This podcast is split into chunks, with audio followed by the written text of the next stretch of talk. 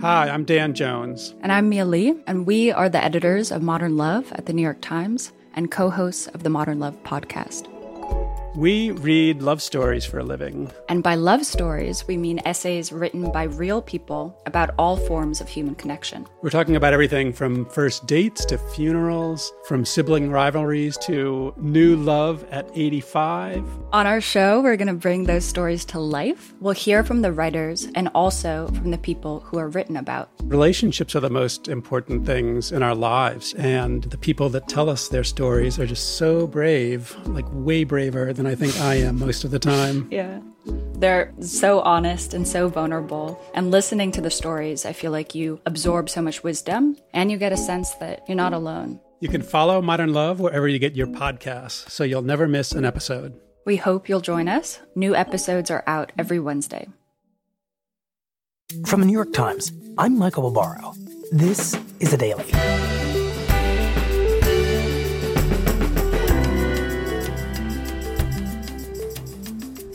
A few days ago, during a global summit, President Biden discovered just how difficult it will be to re establish the United States as a leader on climate change. Today, Astead Herndon spoke with our colleague, Coral Davenport, about what happened at the summit and what it would take for the U.S. to win back its credibility.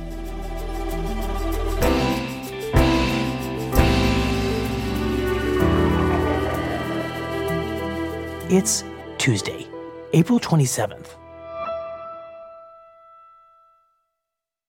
Coral, can you describe this climate summit for me? We know it was hosted by President Biden a couple days ago, but what was the idea here? Well, so this was a promise that candidate Biden made on the campaign trail. It was sort of one of his signature climate change promises that within the first 100 days in office, he would host a global world leaders climate summit. Initially, of course, envisioned as 40 world leaders would come here to Washington and he would host them at the White House.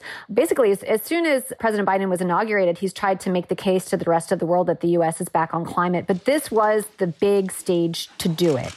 Good morning, good afternoon, good evening. We are so grateful uh, to have all of you with us today.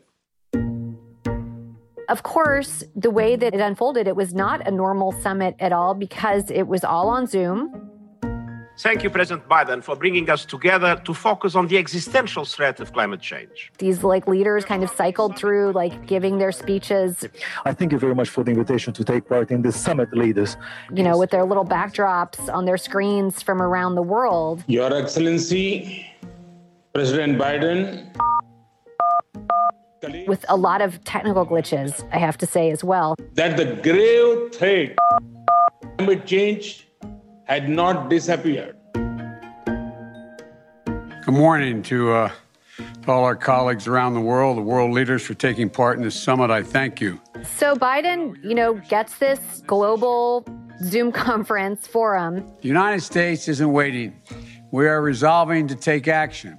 And even though it's not what he probably expected on the campaign trail, he did use it to unveil the big new U.S. climate target, which is very big, very ambitious. The United States sets out on the road to cut greenhouse gases in half, in half by the end of this decade. It was a pledge that the U.S. will cut its economy wide carbon emissions 50% from 2005 levels by 2030. These steps will set America on a path of net zero emissions economy by no later than 2050.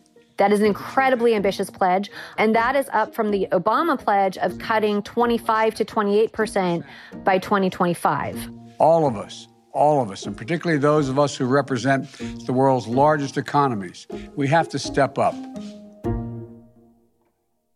So the U.S. made this big new pledge. What did the other countries do?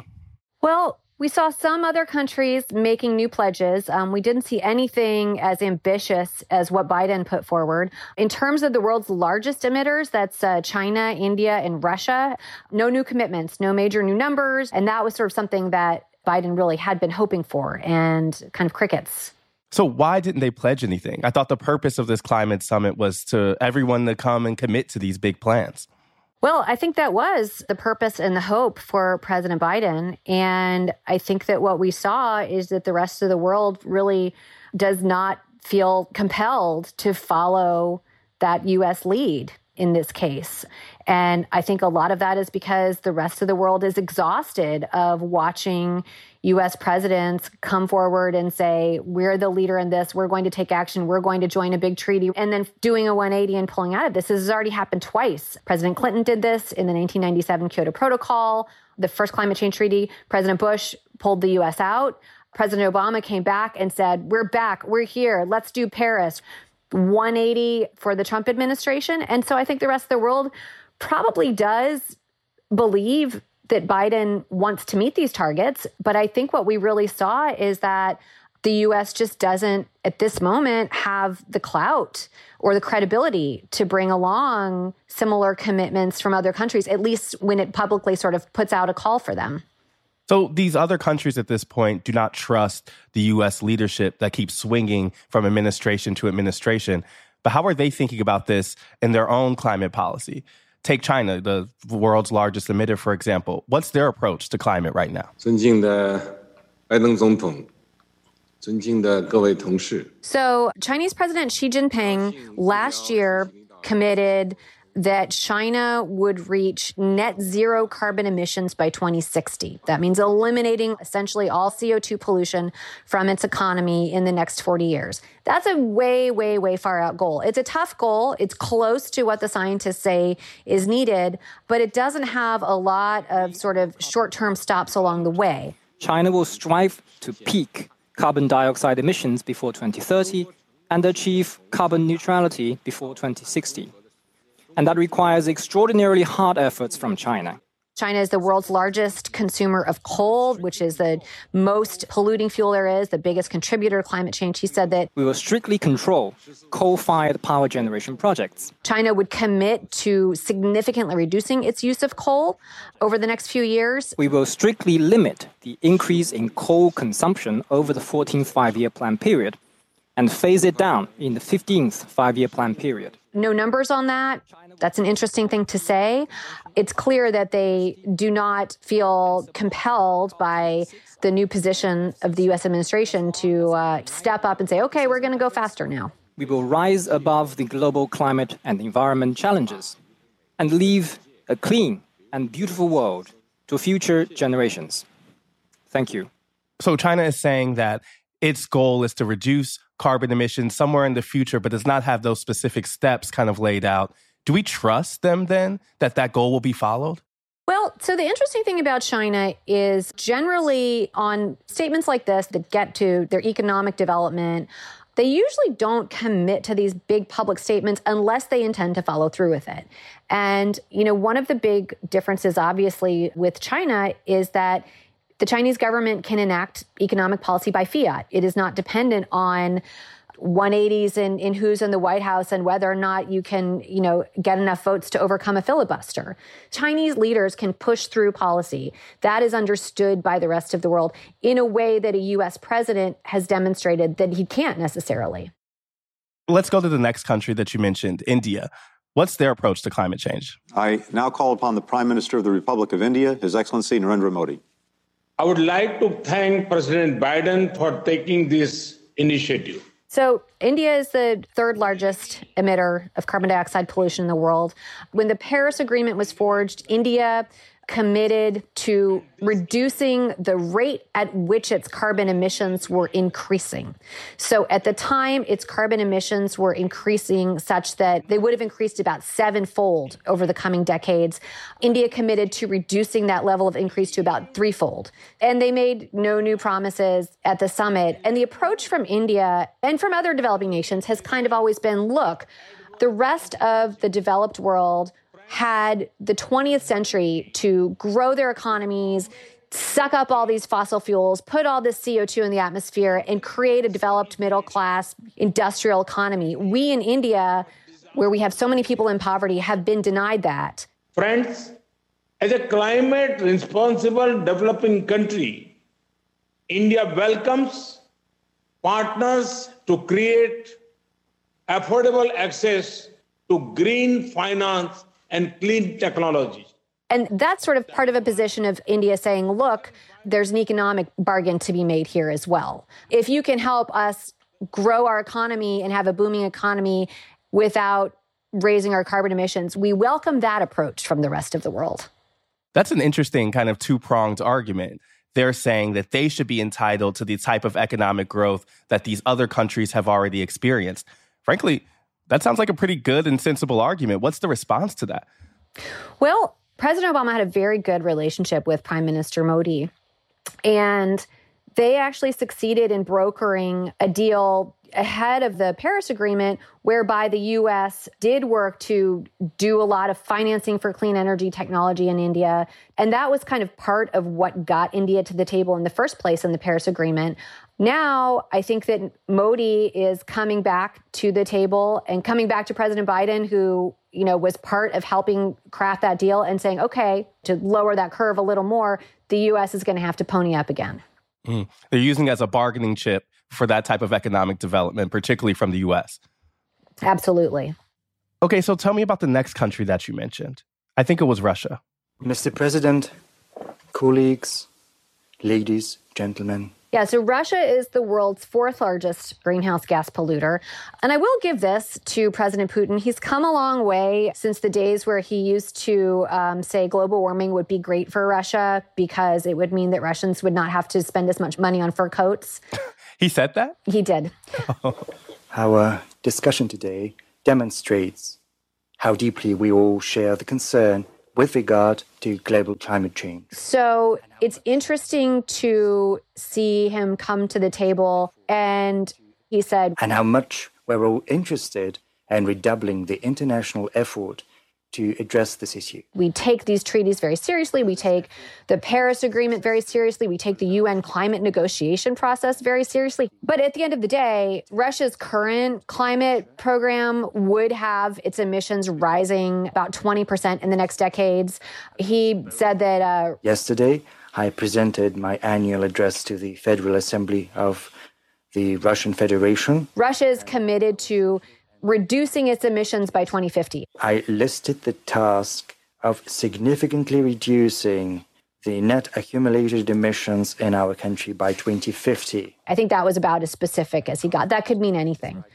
so, you know, no new plan, no new specifics, lots of rhetoric that sort of matches up with what you hear from other world leaders who have kind of been, you know, in this climate space for a while, but nothing remotely meaningful on emissions reductions, which is really important. I mean, Russia is can't do it without Russia. They're a major petro state and they don't have any kind of domestic policy to reduce emissions and don't really seem to have serious leadership in this space. So, to summarize, all of these countries largely re upped their previous commitments and we're testing out where this Biden administration in America is at the moment. So, in some ways, was it disappointing for the Biden administration that there weren't new commitments made at the summit? I think it was. I think that they were really hoping for commitments from the major polluters. I should say that some countries did make new commitments. Prime Minister Justin Trudeau increased Canada's emissions target. It had been to cut 30% of emissions by 2030. He upped that to 40%. That's significant. Japan and South Korea made some new commitments. But I think that Biden's hope for this would have been that this sort of bold, ambitious new U.S. pledge would have led to other pledges from other countries. And on that count, it just did not happen.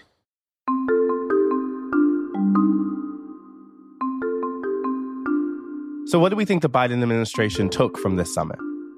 It really hammered home. I think that um, the credibility of the U.S. in this space with the rest of the world is shot and they will have to find some way to win it back.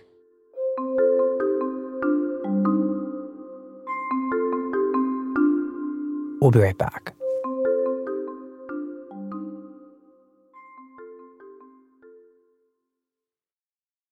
When times became uncertain, Womply pivoted their technology platform and committed to help small businesses and self employed workers get approved for their PPP loan. In just a few months, Womply has helped 1 million businesses across America to secure much needed funding so they can continue to stay open and serve their communities. Womply helps small businesses thrive. Visit womply.com to learn more.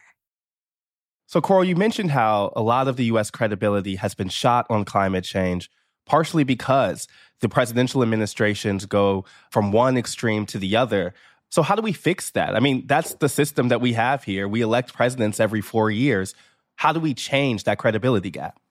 So, what the rest of the world has made clear that they need to see from the US on climate change is passage of a law, the first ever US climate law. So, the challenge for Biden is to pass something through Congress that will last long after his administration has come and gone. So, the rest of the world is looking for a law from the US. Does Biden have that law? Does he have a proposal in mind? He does. The proposal is, perhaps you've heard of it, the infrastructure bill. This is part two of his COVID economic recovery package. It's a $2.3 trillion spending proposal. Uh, much of it is focused on regular old fashioned building roads, building bridges, fixing things. It also includes hundreds of billions of dollars in federal spending on specifically climate friendly renewable energy projects such as building half a million electric vehicle charging stations lots of r&d to get widespread cheap wind and solar energy. And, and that stuff i think still qualifies as plain old fashioned infrastructure even if it's green. But there's one provision that if they can jam it through this infrastructure bill will totally change the fate of the US energy economy and how the rest of the world perceives the US on climate change. What's that?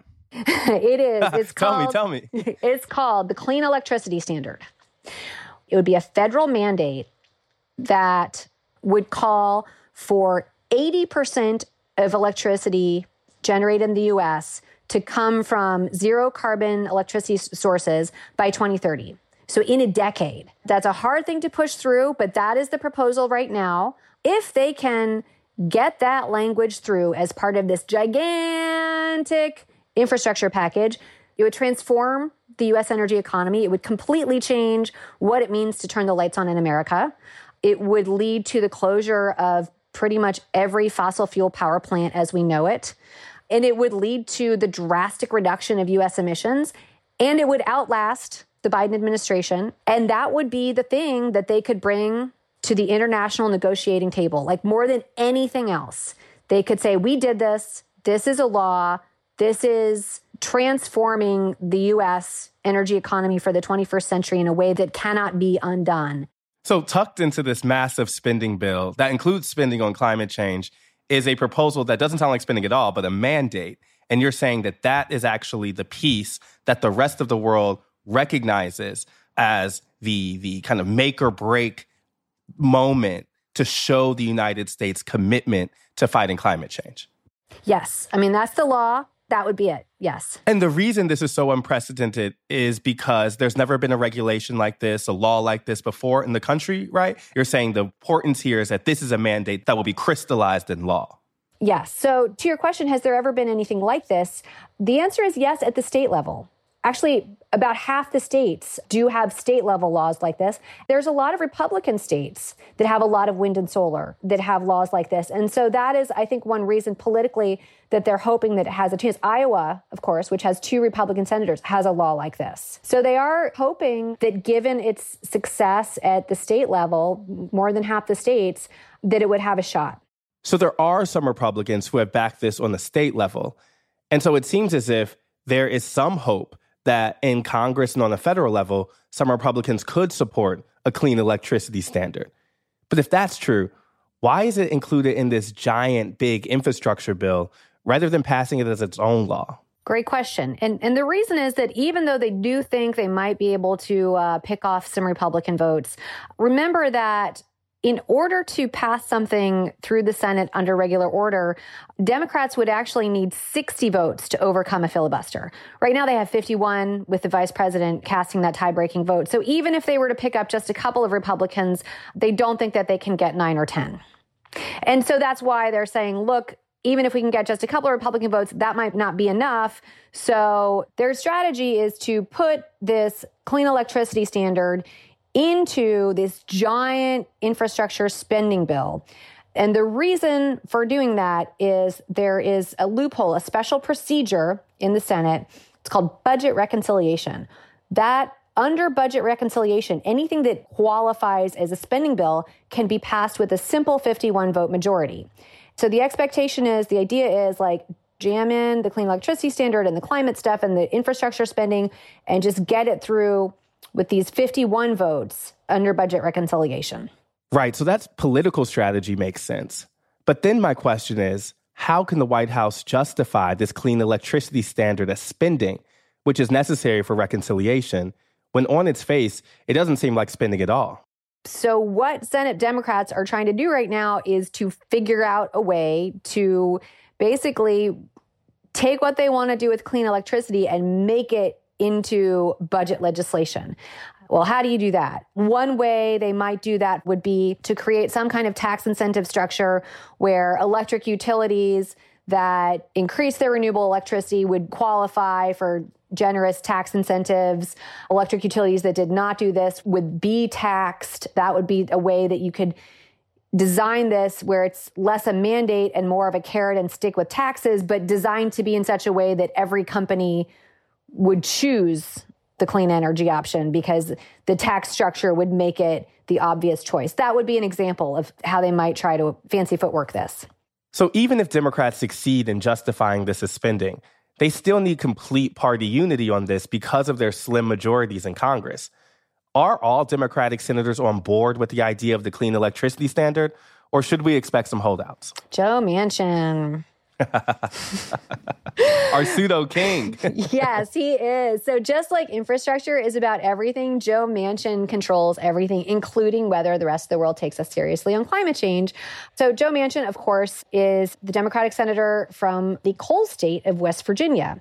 A clean electricity standard is specifically designed to destroy the coal industry. I mean, it is meant to shut down coal plants. That is the point. Joe Manchin has not yet said no on an infrastructure package with a clean electricity standard. I think that Joe Manchin is open to lots and lots and lots and lots and lots of money to go straight to West Virginia to maybe like retrain coal miners and retrain coal workers and help his state's economy. You know, money is a big part of bringing people on board in climate policy as well. And Joe Manchin is very good at negotiating for what he wants. So, you know, I can be prone to dramatics, but it seems as if what you're saying here is that the rest of the world who is waiting and looking to United States to solve this huge issue, it's come down somewhat, it seems, at least in part, to a singular Democratic senator deciding whether there's going to be the type of legislation that the world says is necessary for the most pressing issue, meaning climate change. Not melodramatic, true. Yes.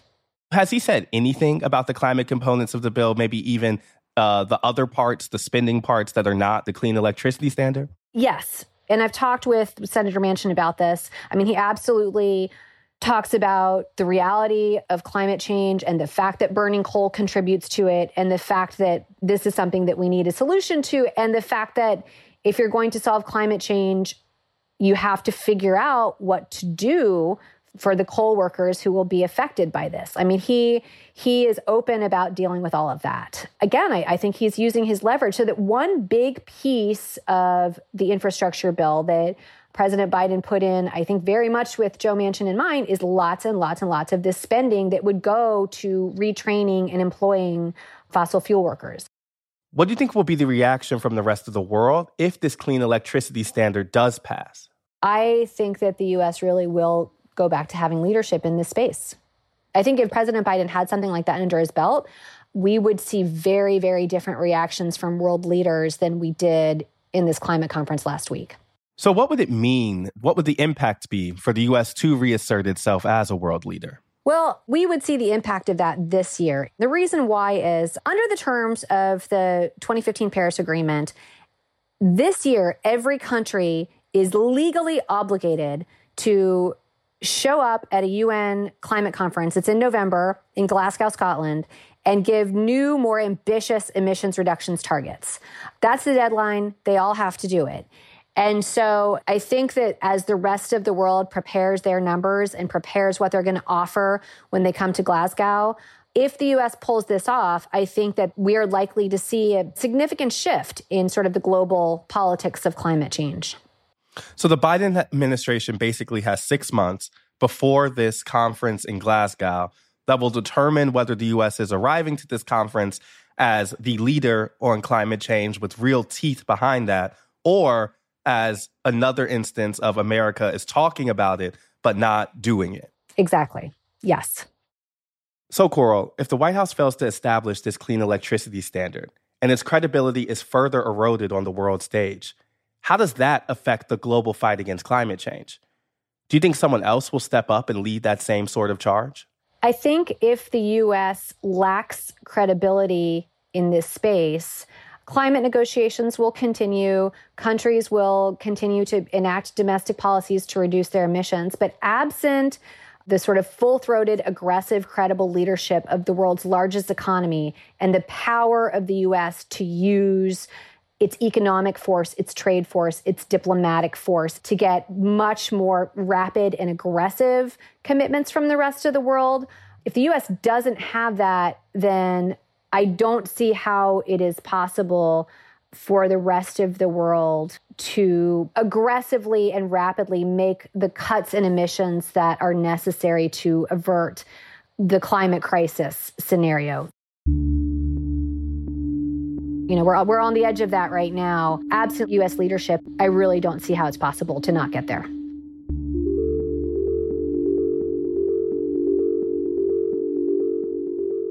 Thank you so much for your time.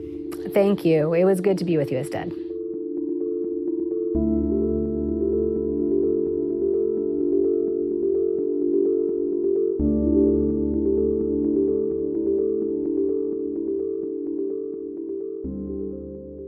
We'll be right back. From number one New York Times best-selling author Jennifer Weiner comes That Summer, a timely, twisty, and emotionally explosive novel of intrigue, secrets, and the transformative power of female friendship. Library Journal calls it engaging, thoughtful, and Good Housekeeping raves this twisty novel will make the hours fly by. So, as the weather warms up, be sure to pack your beach bag with what Booklist calls a summer banger with a ripped from the headlines plot. That Summer by Jennifer Weiner, available now in hardcover, ebook, and audiobook editions. Here's what else you need to know today. On Monday, the Biden administration said it plans to export up to 60 million doses of AstraZeneca's COVID 19 vaccine to foreign countries, including India which is experiencing a major outbreak of infections. But the commitment may be difficult to quickly fulfill. American manufacturing of the vaccine is occurring at the Baltimore plant where production has been halted over fears of contamination. And US regulators have yet to even authorize use of AstraZeneca's vaccine. Just to be clear, we have right now we have zero doses available of AstraZeneca. During a briefing, White House Press Secretary Jen Psaki cautioned that delivery of the vaccine to foreign countries would take time. Our team, uh, our national security team, our COVID team, working with the State Department and others, we're going to assess a range of requests, a range of needs around the world. But that's the timeline, just to give you a sense. Today's episode was produced by Luke Vanderploeg, Michael Simon Johnson, Diana Nguyen, and Stella Tan. It was edited by Dave Shaw, Mark George, and Paige Cowett, and engineered by Chris Wood.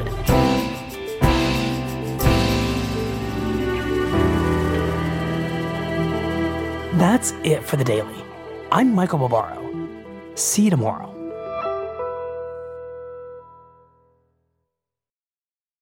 You're still running your business on QuickBooks? More like quicksand. The bigger your company grows, the faster you sink with outdated software. NetSuite by Oracle is the scalable solution to run all key back office operations, no matter how big your company grows. 93% of surveyed organizations increase visibility and control since making the switch from QuickBooks to NetSuite. Right now, NetSuite is offering a one-of-a-kind financing program.